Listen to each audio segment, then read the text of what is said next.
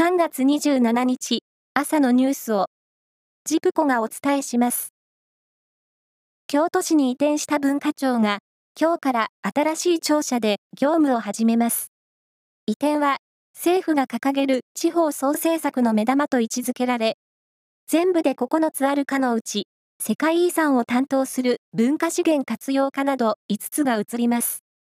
本格的に業務が始まるのは5月15日からの予定で、最終的に職員全体の7割程度が京都を拠点にして働くということです。ロシアのプーチン大統領は、国営テレビのインタビューで、アメリカが NATO 北大西洋条約機構の影響力をアジア太平洋地域にまで広げ、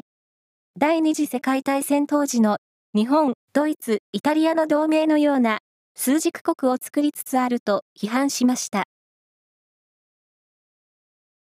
大手製薬メーカーのアステラス製薬は、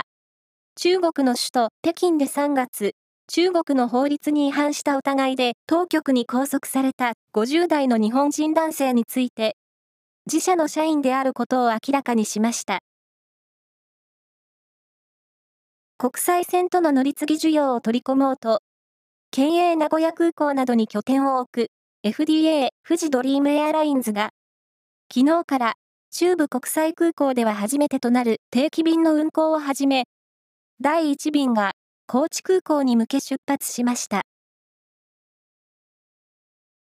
大相撲の春場所は、新関脇の霧馬山が12勝3敗で並んだ小結の大栄翔との優勝決定戦を突き落としで制し、初優勝しました。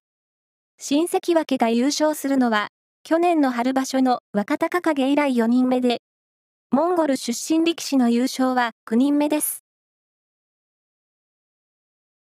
サッカー J リーグの YBC ルヴァンカップは昨日、1次リーグの試合が行われ、C 組の名古屋グランパスは、サンフレッチェ広島を2対1で破って2連勝です。女子ゴルフのアクサレディースは、26歳の山内日菜子選手がツアー初優勝を果たしました。山内選手は最後まで気を抜けなかったが、地元ギャラリーの応援に助けられた。涙が止まらなかったと話しました。以上です。